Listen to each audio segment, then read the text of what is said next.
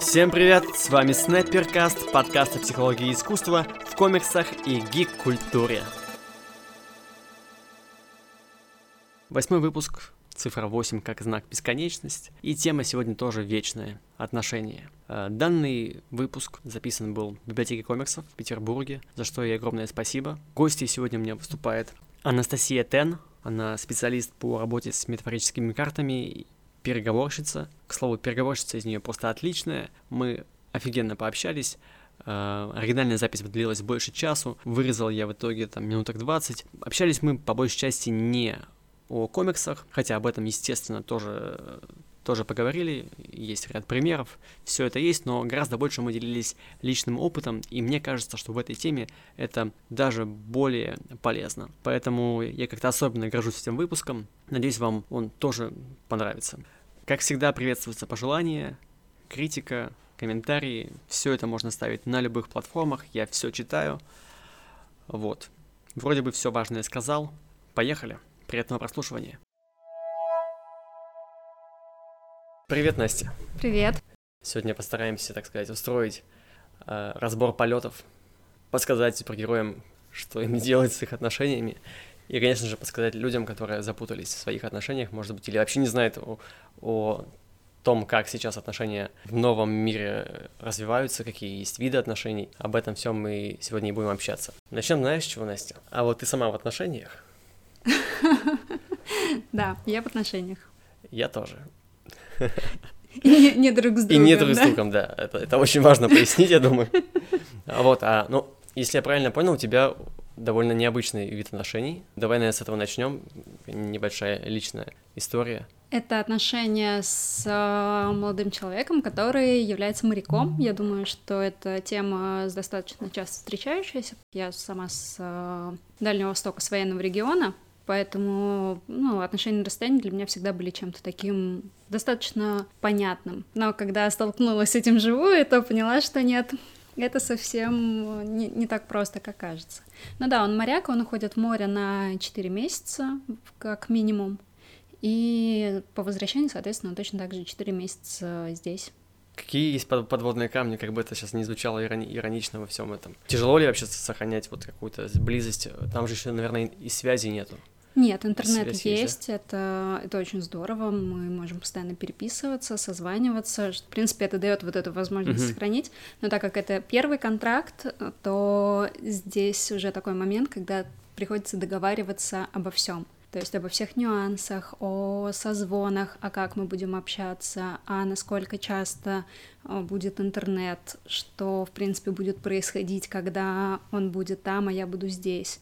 То есть какой формат отношений мы поддерживаем, какие границы есть, насколько мы доверяем и верим друг в друга. То есть это тоже очень важно. Я считаю, что это те пункты, о которых нужно говорить именно. Как раз сегодня мы в целом поговорим о том, как нужно договариваться с людьми в любых отношениях, на расстоянии или нет.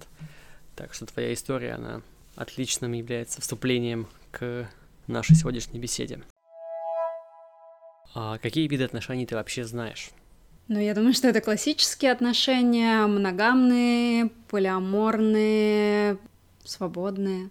Ну, то есть это основные те, которые есть. Э, если мы берем какие-то другие разновидности, их же огромное количество, так же как и, как это правильно назвать, ориентации, mm-hmm. да, которые человек выбирает, э, да, св- и свое предпочтение по половому признаку, свое предпочтение, может быть, по эмоциональному какому-то статусу. То есть это бесконечные комбинации. Я с недавних пор узнал про полиаморные отношения, и как-то раз э, через эту призму посмотрел на одно очень известное супергеройское трио, которое, в принципе, давным-давно напрашивалось на полиаморные отношения. Предполагаешь, о ком речь идет?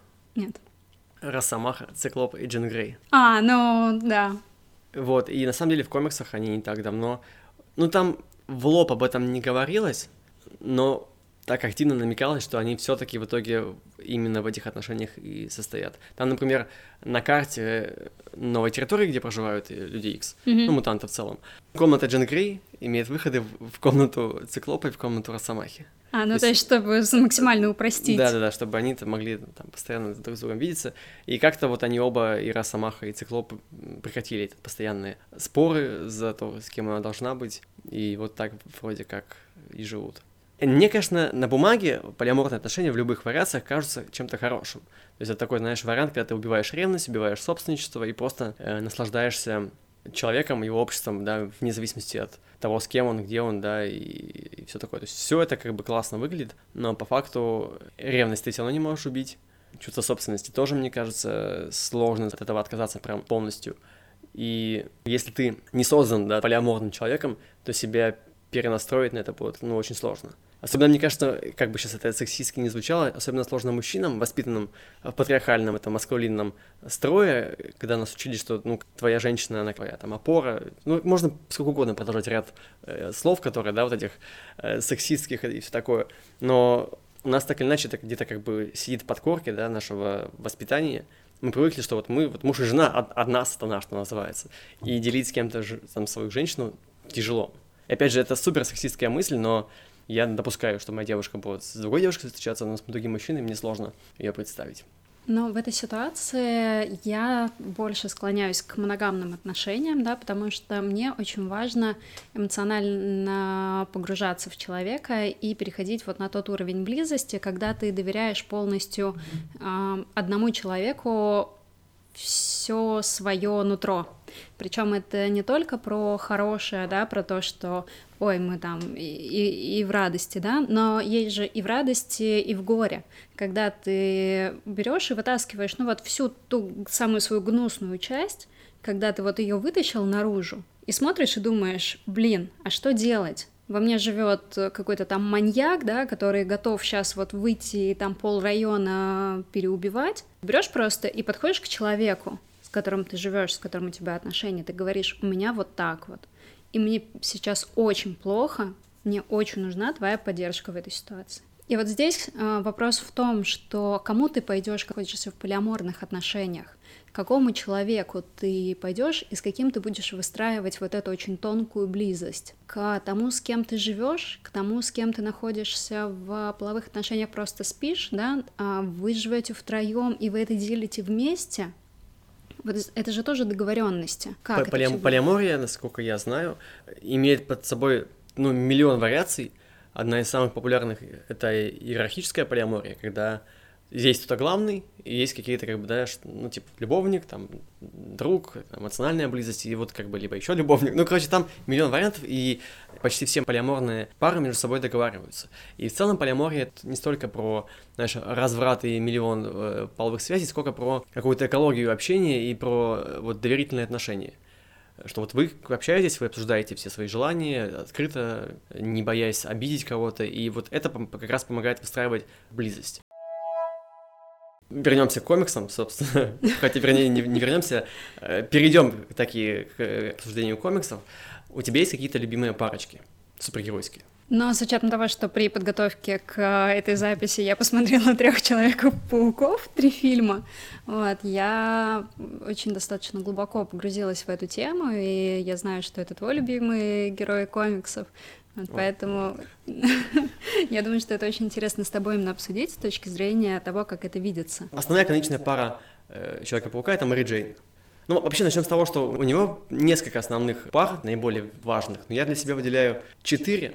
Это первая Гвен Стейси, Мэри Джейн — это как раз вот его ну, можно сказать, главная женщина, да, спутница, которая проходила с ним все, все этапы его жизни и регулярно присутствует, ну, на всех, да, этапах. Mm-hmm. Подростковый возраст, и студенческие годы, там, и взросление, и все такое.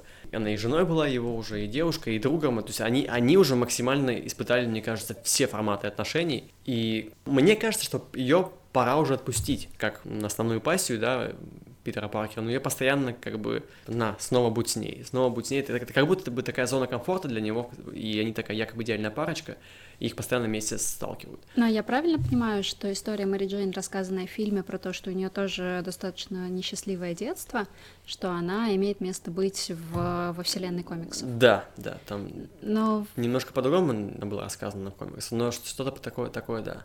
Ну, просто, да, в фильме это как раз акцентируется, что она из не очень благополучной семьи, и что она в школьное время как раз-таки искала а, таких крутых парней, которые бы, в которых, с которыми она была бы в отношениях, причем не факт, что там есть физическая близость, да, но просто вот это ощущение крутости. того, что... Да, ощущение крутости, то, что она пытается как-то свою вот эту дыру, свою пустоту внутри заполнить э, мужчинами.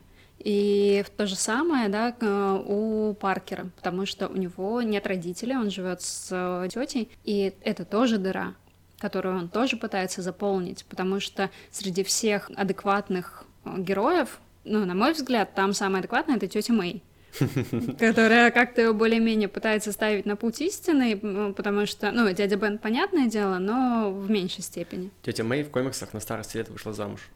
Прикинь? Вот, ты понимаешь, женщина ни в чем себе не да. отказывает, кайфует просто от жизни. Причем она вышла замуж за отца Джеймисона, вот этого усатого э, редактора Daily Bugle. Просто да. идеально. Ну, то есть женщина вообще в самом расцвете лет, она просто берет и, и кайфует от происходящего. А Мне в кажется... ранние годы она встречалась с Отто Октавиусом. Еще продолжая про женщин Паркера, про основных, опять же, да, сейчас могут прибежать комментарии те, кто скажет, у него их было там 250, но я, я говорю про самых основных, которые мне кажутся наиболее важными в его жизни. Это черная кошка. Вот их отношения меня впечатляют вот в каком плане. Они очень разные, они, очевидно, с разных, как бы, вообще и этических взглядов, и всего, но при этом их союз, вот как раз, когда они вместе контактируют, причем они по большей части не общаются, когда вот они без масок, у них именно такой супергеройский союз. Они вот какую-то такую очень третью силу классную составляют, которая позволяет им ну, делать то, что они не могут делать по отдельности. Кошка, она такая, ну, более жесткая, да, может там убить кого-то, может пойти на какие-то такие, знаешь, незаконные э, шаги. А Паркер такой мягкий, он смягчает, mm-hmm. и в итоге у них такой довольно интересный союз получается. Как вообще говорят психологи, трудно строить пары, когда вы похожи. Там, где вы не, не сходитесь, вы можете как раз заполнять пробелы друг друга. То есть кто-то, например, слаб характером, а другой сильный, он будет подтягивать того, кто слабее. И, и так далее и тому подобное. Ну, да, отчасти я с тобой соглашусь, потому что это действительно очень важно, но и в то же время очень важно, чтобы было единое направление. Ну, направление, конечно, да. Да, потому что, эм, ну, можно сказать это так, мы сильные поодиночке, угу. просто как личности, да, то есть я сильная, ты сильный, а вместе мы поддерживаем эту силу и удв... Эм, делаем ее максимально продуктивной. То есть мы ее во что-то направляем. Просто если один человек, например, занимается саморазвитием, да, и там постоянно что-то новое, постоянно какое-то движение, а второй человек, ну, вроде у них схожие интересы, однозначно, а в глобальном плане людям неинтересны, они разные сами по себе. Ну, потому что у меня э, были такие моменты, когда ты общаешься с человеком и понимаешь, что, блин, это, это очень крутой человек, но он, вот кроме того, что есть вот эти точки соприкосновения, э, вот поедем э, там, посмотрим какое-то новое место, поедем, э, сходим в театр, все, больше ничего нет. Потому что люди разные внутри по скорости. А в паре люди должны кайфовать, и должно быть развитие. Но очень многие забывают, что постоянно развиваться нельзя. Любое развитие — это кризисы. То есть, когда ты подходишь к определенной черте, и ты говоришь, я бездарность, все, вот, вот здесь вот здесь у меня начинается стопор. И главное, чтобы в этот момент человек, который рядом, он не сказал, типа, ну, да, ты как-то так. Ты бездарность. Без, ты бездарность, да. А понял, что да, на самом деле сейчас нужно поддержать, и кризисный момент пройдет, и потом опять пойдет развитие, и опять пойдет кайф. Ну вот интересная мысль про кризис, и я вообще не считаю это чем-то плохим. Если представить отношение как какую-то черту, то любой кризис — это такой всплеск. И мне кажется, вот как раз такие вещи помогают, э, ну, в целом, динамику отношений выстраивать более, ну, ярко, то есть чтобы постоянно какие-то были события, которые тебя вытаскивают из зоны комфорта. Потому что если вы постоянно сидите дома, там, пялите в телек, вам, конечно, будет очень скучно, и вы рано или поздно друг друга просто достанете. Вот здесь я с тобой не соглашусь. Есть пары, которые на этом строят отношения. Которым круто, и им ничего не нужно, они будут сидеть, смотреть сериальчики, и просто это вот идеальная пара. Такие тоже есть. Но вопрос в том, что отношения, они похожи на такую кардиограмму, которая идет вверх. То есть это не ровная кардиограмма, mm-hmm. как мы ее привыкли, а вверх. То есть вверх ты падаешь, ты опять поднимаешься на пик выше, опять падаешь. Но этот пик, э, этот нижний пик, он уже будет чуть выше предыдущего. Mm-hmm. То есть это такой Интересно. восходящий тренд. И вот на каждой из этих точек, да, ты должен понимать, что если ты находишься на нижней точке, то нужно это просто проговорить. Давай вернемся к теме травм и поговорим о том, как это все влияет на наши взаимоотношения, ну и влияет ли вообще. Ну, в основном все травмы у нас связаны, да, с какими-то а, родительскими отношениями. Ну и мы, в принципе, воспринимаем, воспринимаем родителей как какую-то модель отношений, ну, может даже неосознанно, и пытаемся их спроецировать периодически. Или либо, наоборот, сделать не так, как у них. Согласна. Я в этой ситуации очень э, ну, живой, наверное, пример, потому что а, у меня у родителей, родители в разводе, они развелись, когда мне было 11, и это был такой немножко формат абьюзивный. И я абсолютно открыто говорю о том, что да, это немножко на меня, ну, не как, как немножко, это множко на меня повлияло, но когда а, человек прорабатывает свою травму, исцеляется мир вокруг. А у многих а, как раз-таки героев комиксов есть очень четкие травмы, которые прям ну, невооруженным глазом заметно, да, когда нет одного родителя, когда абьюзивный родитель один, э, когда абьюзивное общество, и это все очень четко сказывается, и ты можешь, ну, прям вот читаешь историю, и ты прослеживаешь, в какой момент начало формироваться, если есть э, как раз-таки история детская, да, но чаще всего можно и во взрослом понять. И на отношениях это тоже сказывается. Смотрела сериал Харли Квин? Нет. Это мультсериал ну, по мотивам комиксов. Он вышел пораньше, чем «Хищные птицы». Он тоже про Харли Квин и ее эмансипацию от Джокера. Вот, и там очень классно, в отличие от фильма, показали, как она уходила от этих абьюзивных отношений, как она выстраивала свою жизнь, с, получается, ну, по сути, с нуля, будучи в отношениях с Джокером, там, да, сколько там лет, очень много. Ну, в комиксах тут, тут надо следить периодику, mm-hmm. да, поскольку все это постоянно выходит. Вот, в общем, какое-то время они были вместе в абьюзивных отношениях, и там как раз рассказывалось, что у нее были сложные отношения с отцом, кажется, с родителями. Явно она была недолюбленным ребенком, старалась э, быть крутой-крутой, в итоге стала там классным психиатром и встретила Джокера, который, видимо, как-то был похож на ее отца, такой тоже жесткий. И в итоге вот она втюрилась, и стали они таким союзом. Еще можно тут такой новый термин ввести. Сабмиссив персоны да. и есть доминантные. Да. Э, сабмиссивные, это которые еще их называют нижние, Нижние, и нижние, верхние. верхние. Это больше БДСМ термины такие на самом деле.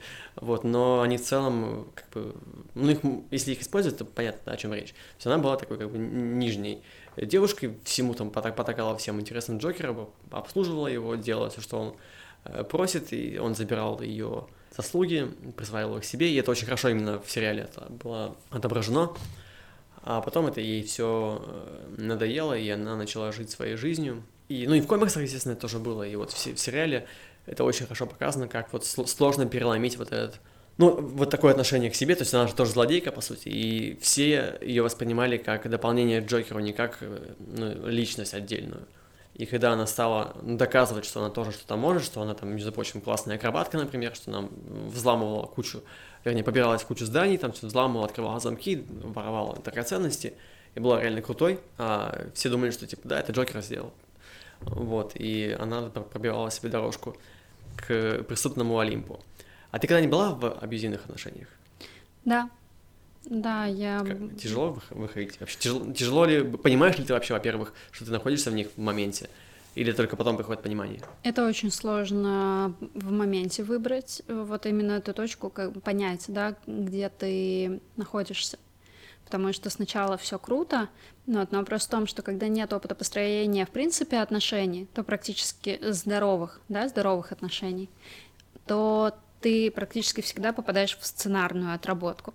А сценарная отработка — это вот именно то, что идет э, из детства, из да? детства, то, да. что ты уже видела, да, грубо говоря. Да, угу. да. И ты попадаешь в эту же ситуацию, а плюс, например, когда есть дополнительные какие-то травмы, то ты, конечно, попадаешь прям в какой-то жесткач. И после там, достаточно жестких абьюзивных отношений, да, я пошла именно в психотерапию, потому что я поняла, что что-то не то, что я на нуле, то есть внутренней энергии вообще нет, у меня нет ресурса, я стала истеричкой.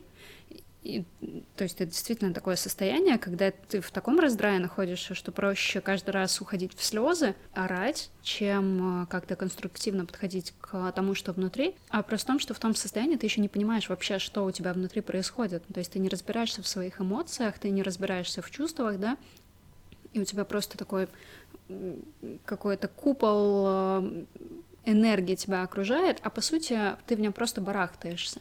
Абьюзивные отношения, они, в принципе, от внутреннего, как раз-таки от внутренних травм, когда ты просто ты не понимаешь, что делать. Ну, то есть, ну, нас воспитывали так, потому что у кого есть э, правильное понимание того, как э, жить, ну, вот в современном мире. У бабушек с дедушкой нет. У бабушек и дедушек нет этого понимания, потому что они дети войны у родителей, которые воспит... воспитаны детьми войны и которые пережили 90-е, как раз когда мы с тобой, например, родились, да, в это время, нет, у них тоже нет этого понимания. И сейчас вот наше поколение, более-менее мы выстраиваем какие-то э, навыки взаимодействия с точки зрения психологии, с точки зрения, в принципе, отношений, для того, чтобы ну, следующее поколение, может быть, было более-менее здоровым. Чем отличается токсичные отношения от абьюзивных? Ты понимаешь разницу? Абьюз и токсичность у них очень тонкая грань в том плане, что токсичность, э, да и в абьюзе могут быть оба человека с э, таким отношением мне хочется привести пример не из комиксов, потому что я, наверное, сейчас не смогу назвать, да, а классический сейчас очень популярный это Джонни Депп и Эмбер Хёрд, да. Отличный пример, я говорил как раз о нем в прошлом подкасте, так что отлично. Ну да, которые просто там друг на друга вот, вот собачатся, и нет, это ты, нет, это ты.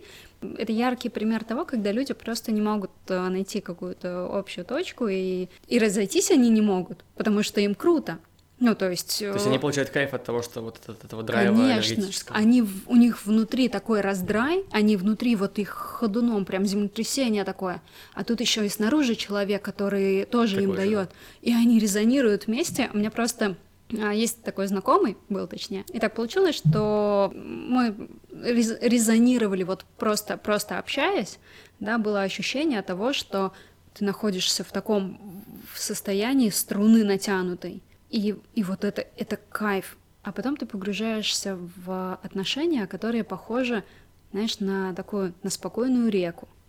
А струна-то натянута. Тебе трудно в спокойных отношениях уже находиться, да? Его невозможно.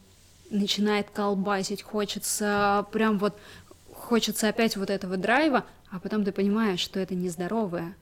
Это, видимо, то, почему, э, ну, как бы считается, что девушки любят плохих парней, видимо, как раз из-за этого э, драйва и всего такого.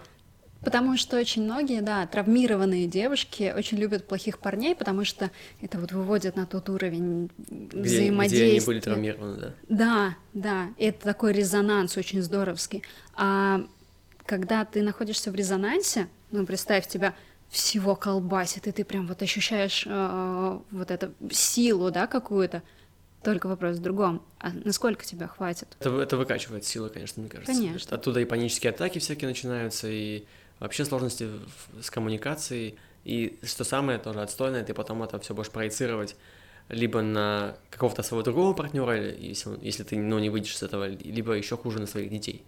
И вот этот да? цикл, как бы, да, абьюзивности, он э, не закончится.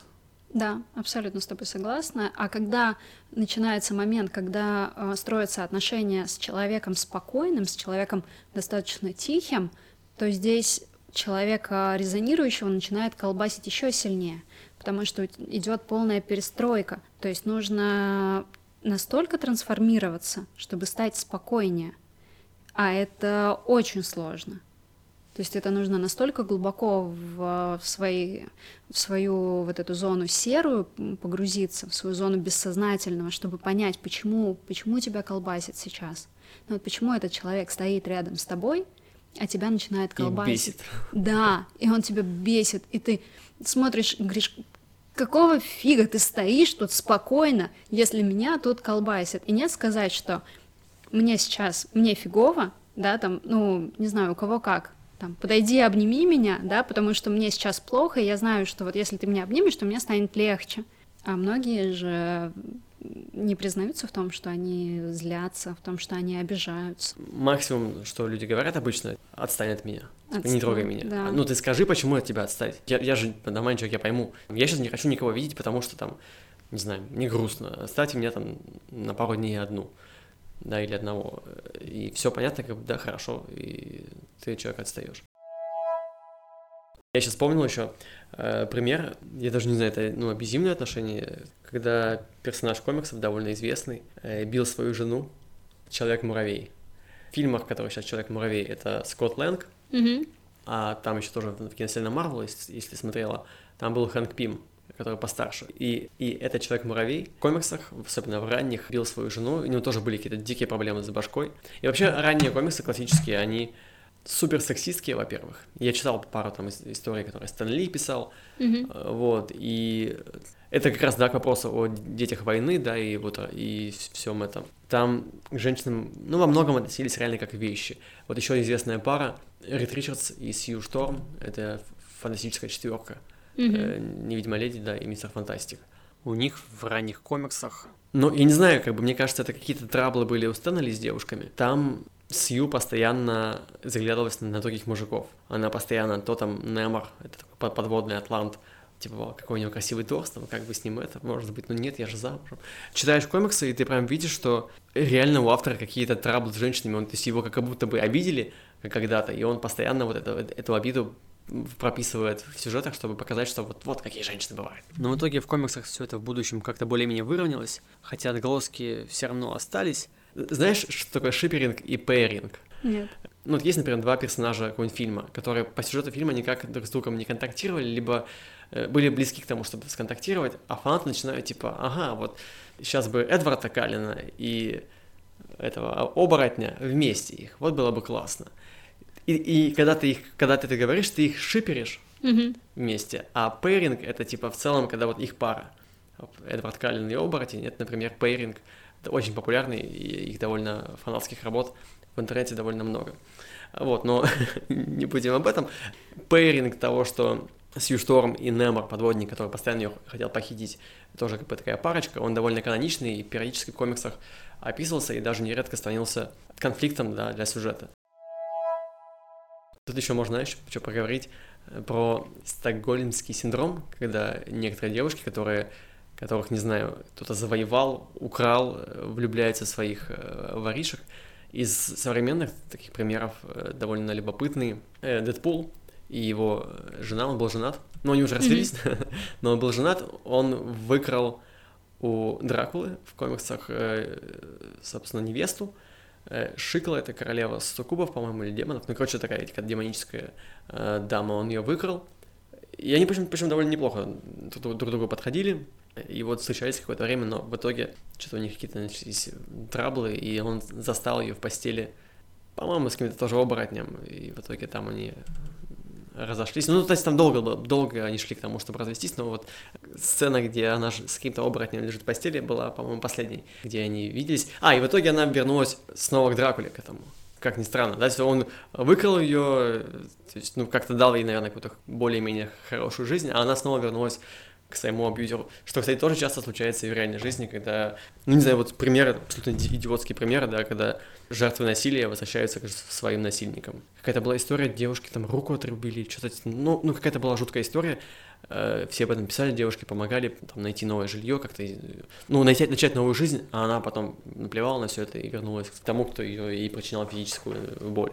Это очень странная штука, но вот в комиксах и в жизни все это постоянно э, проявляется.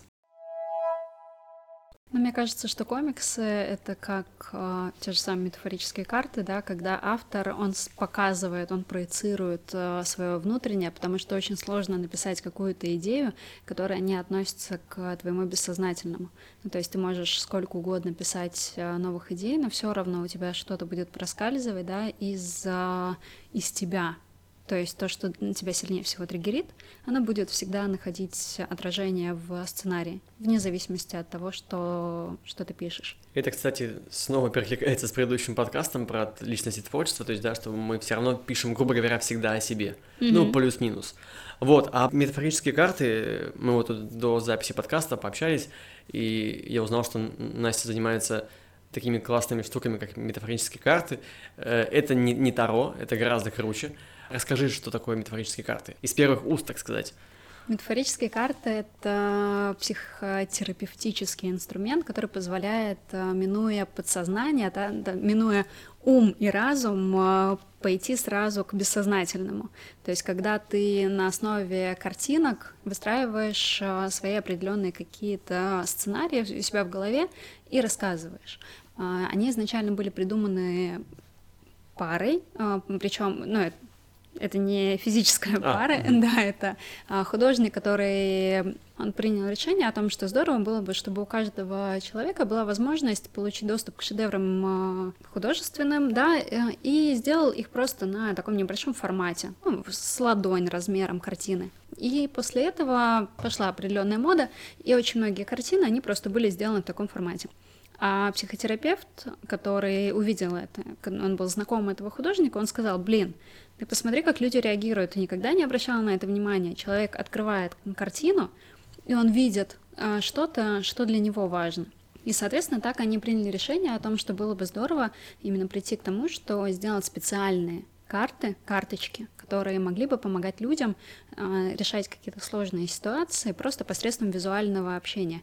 В комиксах я все сюжеты, особенно которые про отношения, я всегда их через себя проворачиваю. Например, есть сюжет в комиксах, который постоянно критикуют, что вот Гвен Стейси изменяла Питеру Паркеру с Норманом Осборном Зеленым Гоблином. Mm-hmm. И в итоге у них там родились дети, и ну, это не, не, не имеет отношения к... В данном случае не имеет отношения к тому, что я хочу сказать. Все этот сюжет очень сильно критикуют, что, мол, называют Гвен Стейси шлюхой, типа автором мудаком, как вы посмели оскорбить нашу святую э, святынь пару Гвен Стейси там, да, и Питер Паркер, которую он, он очень любил, как вы посмели оскорбить. А никто не задается вопросом, а почему бы она могла ему изменять? Все как бы здесь встают на, на сторону ну, мужчины, который как бы жертва измены. Никто не думает о том, почему он, она ему изменила. А я подумал, почему. Я встал на сторону, собственно, ее. И реально, если так подумать, чувак постоянно куда-то пропадает. Он может убежать со свидания, не объясняя ничего абсолютно. Он, очевидно, юн и неопытен в отношениях, то есть он, в принципе, может быть, не знает, как, как коммуникацию выстраивать. И тот факт, что у них не было интимной близости, тоже это подтверждает. Плюс понятно, что он не самый обеспеченный, не самый там, да, не самая подходящая партия для создания какой-то семьи. То есть, да, он там студент, э, фотограф, он себя-то не может обеспечить, там тетя помогает. Понятно, что он не очень для этого подходит. А тут появляется мужчина уже в возрасте, да, который властный, интеллект, видимо, манеры. Ну, мы сейчас не берем его, да, что он там зеленый гоблин и злодей. Он наверняка mm-hmm. обладает каким-то обаянием. И власть, да, когда ты человек, ну, как бы с корпорацией, собственно, с интеллектом особенно, естественно, эта энергия властная, она чувствуется. И как бы, например, да, не все это не хейтили, да, и, ну, можно понять, почему она выбрала такого мужчину в качестве любовника. Такое случается и в жизни. И, ну, почему я этот сюжет вот так понял, так он со мной резонирует, и почему я его считаю одним из лучших сюжетов в истории вообще Человека-паука, потому что он реально, он, он реальный. У меня история такая была. И, возможно, поэтому я вот так э, к нему так отношусь, с таким, ну, трепетом, потому что он со мной резонирует. У меня была история, когда я был сопливым подростком, там, ну, ладно, мне уже было 18 или 19, но все равно. Я был сопливым студентом без, без гроша, э, который влюбился по уши в девушку, невероятная связь, там, все такое. Но что я ей мог дать? Я не был достаточно уверен в себе, и у меня не было э, умения как-то, да, там, вести диалог, как-то флиртовать даже, ничего, ничего такого не было.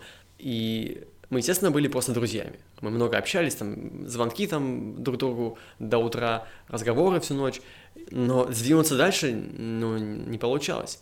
В итоге, спустя примерно год, э, она просто нашла мужчину, знаешь, как в песне КМС по боксу и бизнесмен, и ушла к нему и начала с ним жить абсолютно, наверное, счастливо, там, несколько лет. А со мной все контакты были вычеркнуты. Меня, конечно, это супер травмировало в тот момент, но это был этап э, взросления, и я понял, что так, стоп, ты, если ты будешь вот таким сопляком, у тебя никогда не будет успеха у женщин. И вот был период, когда я сильно увлекся феминизмом, это тоже тебя немножко... Ты теряешь э, вот, мужественную энергию. Есть же феминная сила, да, женская, и есть мужская сила. Маскулинная. Маскулинная, да. Угу. Мы сейчас не берем так, токсичную маскули... маскулинность, естественно, но тогда, когда я прям очень углубленно изучал феминизм, я весь такой был за, за права женщин, за все там, за все, за все, у меня были проблемы с женщинами, как ни странно. Хотя, казалось бы, должно быть наоборот. Естественно, феминистское воспитание, оно пошло на пользу в некоторых аспектах, но в чем-то это просто уничтожило какую-то мужскую силу, и мне потребовалось время, чтобы к этому э, вернуться. И, ну, я уже как бы, я по-прежнему отношу, хорошо отношусь к феминизму, да, как к движению, но какие-то радикальные вещи я уже не поддерживаю. Я адепт патриархата. Это сейчас просто все, это, это крест на подкасте, но да, я безоговорочно верю в мужскую энергию. Мне нравится ощущение, когда мужчина а, властвует, а, властвует, да, когда он берет ответственность. Я просто, я кайфую от этого, что я могу быть вот такой вот э, милой, белой, пушистой, да, что я могу быть такой вот кошечкой, которая всегда может там подойти, обнять, я испытываю реальное удовольствие от этого. Слушай, ну вообще здоровый феминизм. Я, конечно, не тот человек, кто должен выдавать маркеры здоровости или нездоровости феминизма, но, как по мне, здоровый феминизм как раз о том, что каждый человек выбирает то, что ему ближе, то, и то есть то направление, куда двигаться. Вот тебе нравится вот так, классно. Кому-то нравится, не знаю, наоборот, чтобы там быть доминантным мужчиной, или там вообще быть в равных полностью, да, там у нас равное все, платим по счетам э, поровну. Мне кажется, что мир прекрасен как раз тем, что он многообразен, и каждый может выбрать то, как себя вести. И возможность не отбирать этот выбор, это как раз ну, мне кажется, основополагающая штука вообще для любого движения социального, будь то феминизм там или что-то другое. Это про гуманизм, скорее да, всего. Да, про- Просто как да. такое глобальное явление. То есть, когда ты выбираешь себе не человека, с которым э, просто вот...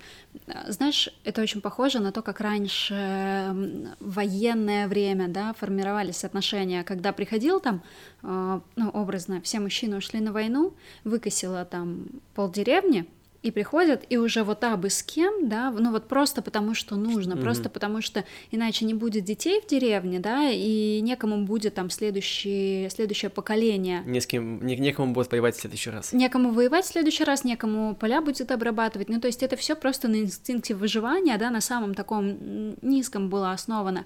Да, давай мы сейчас вот с тобой э, там будет зачатие, и все, и дальше мужчина, он был не нужен, потому что справлялись женщины. И вот тут пошло обратное явление в виде матриархата, когда не было мужчин, и женщины воспитывали следующее поколение, которое уже было другое, то есть именно по восприятию. Когда мужчину воспитывает женщина, у него формируется ощущение подчинения, и причем это уже доказано психиатрами, психологами. И здесь очень важно потом это выровнять то есть, когда мужчина стабилизируется, а женщина при этом не уходит в доминанту. А, есть какие-то вещи, которые мы сейчас с тобой не обсудили в плане отношений? Или, мне кажется, мы уже э, много, много видов обсудили, много направлений? Тема раскрыта полностью. Мне тоже так кажется. Причем очень интересно не столько потому, что мы там какие-то комикс-примеры охватили, а то, что в целом мы дали какую-то полезную информацию для, для молодежи, что в отношениях нужно работать, общаться друг с другом. И я забыл, знаешь, чем сказать, я вспомнил сейчас. Я же вначале говорил о том, что у Человека-паука 4 э, лучших девушки, я назвал только трех, не лучших, а основных, основополагающих. Есть еще четвертая, она не самая популярная, но мне кажется, что это как раз идеальная пассия для него. О ней мало кто знает, но вроде как сейчас собираются снимать о ней сериальчик. Это Шелк. Шелк это девушка, которую укусил тот же паук, что и Человека-паука. Именно по этой причине у них схожий, ну как бы у них схожая измененная ДНК и схожие как бы вайбы такие. Они когда они впервые увиделись, они начали чуть ли не сразу там заниматься сексом. У них, ну, их просто тянет друг друга инстинктивно, их паук вот этот сблизил. И это все было очень классно, очень страстно. Не знаю, мне почему-то все это очень нравится, и я, я бы хотел ему такую девушку. Возможно, это тоже какие-то мои такие мысли, знаешь, какая-то такая... В жизни каждого парня есть какая-то избранная дама, которая тебе подходит идеально, с которой не нужно выстраивать некую коммуникацию, вы просто сразу понимаете, что хоп, вы друг другу подходите и начинаете страстно целоваться. Это тоже такая, знаешь, наверное, утопичная мысль, но вот мне, мне это кажется вполне себе нормальной вещью. Ну и в комиксах это очень круто было прорисовано, к сожалению, этого персонажа потом задвинули на второй план, и мне было очень обидно. Мне кажется, что это э, немножко такой инстинктивный формат э, Ну, такое же бывает в живой в жизни. Бывает, но а сколько бывает э, таких сценариев, когда, да, изначально люди сразу занимаются сексом, а потом они начинают знакомиться друг с другом. Бывает такое, да. Да, то есть, и ты как бы, да, в сексе все круто, а потом, типа, какую ты слушаешь музыку? Я слушаю тяжелый металл, а я слушаю Бетховена по утрам, я готовлю вот завтрак под Бетховена, а я вот там вечером включаю, не знаю, тяжелый рок. И что? Не, ну жить, конечно, в таких случаях сложно, но надо опять договариваться, мне кажется. А, нет, очень часто, знаешь, бывает, когда есть моменты, когда ты не можешь договориться. Мы с тобой говорили про опыт абьюзивных отношений, да? Ну, это просто два разных человека, которые, ну, они случайно сошлись, потому что, ну, так, так наверное, нужно было, так прописано. Ну, какой-то опыт какой-то, да? Да, для, для, для получения опыта, чтобы понять, что нет, я так больше не хочу. И потом ты уже понимаешь, ты начинаешь э, приходить к какому-то другому моменту, что, ага, а можно там образно, знаешь, следующие у тебя отношения не на первом свидании, а на третьем, потом это на седьмом, а потом ты там полгода ждешь, и только после, через полгода, когда ты понимаешь, что это уже тот человек, с которым, наверное, хочется формировать отношения. И но даже вопрос в том, что если этот человек э, приходит на какое-то короткое время, то он в любом случае дает охрененный опыт. И самое главное — понять этот опыт, сделать выводы и потом уже действовать, исходя из этих выводов. То есть ты заходишь на версии себя один, потом отношения заканчиваются, ты уже версия 2, там 1.0, 2.0, да, и это по нарастающей. Ты становишься круче, ты становишься прокачаннее, и у тебя уже меняются твои внутренние паттерны, а сам сценарий, по которому строятся отношения, он в какой-то момент может вообще уйти и ты не а, перестаешь быть подверженным сценарию, что самое крутое, и тогда у тебя полная свобода. То есть ты делаешь все, что хочешь, и вот то, что у тебя внутри, оно тобой вообще не управляет.